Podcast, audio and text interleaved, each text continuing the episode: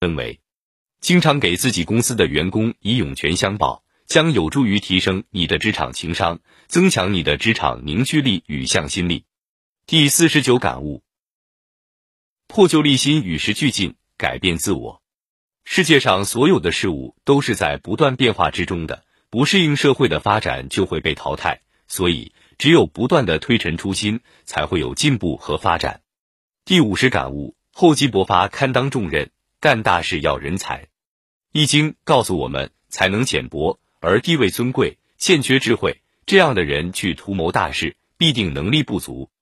这样的人如果担当重大责任，是很少没有灾祸的。所以要薄积厚发，奋发向上，取得进取。第五十一感悟：笑容坦然，言行自若，遵循行为的规则。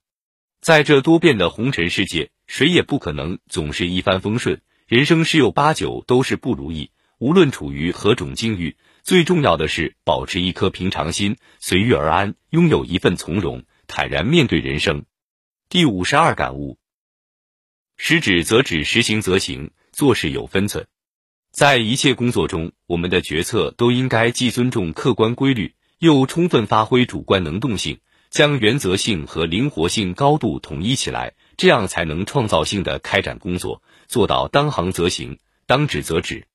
第五十三感悟：循序渐进，德后再悟，提升自我，实现目标。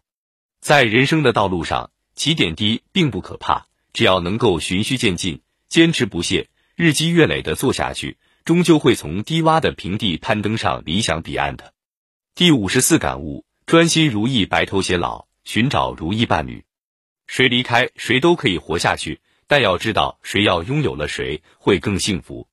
所以，请珍惜你的他他吧。只有相互依偎、相互关爱、相互信赖、专心如一的生活才是最完美的。第五十五感悟：扶危济困则备后事，达则兼济天下。人生有多。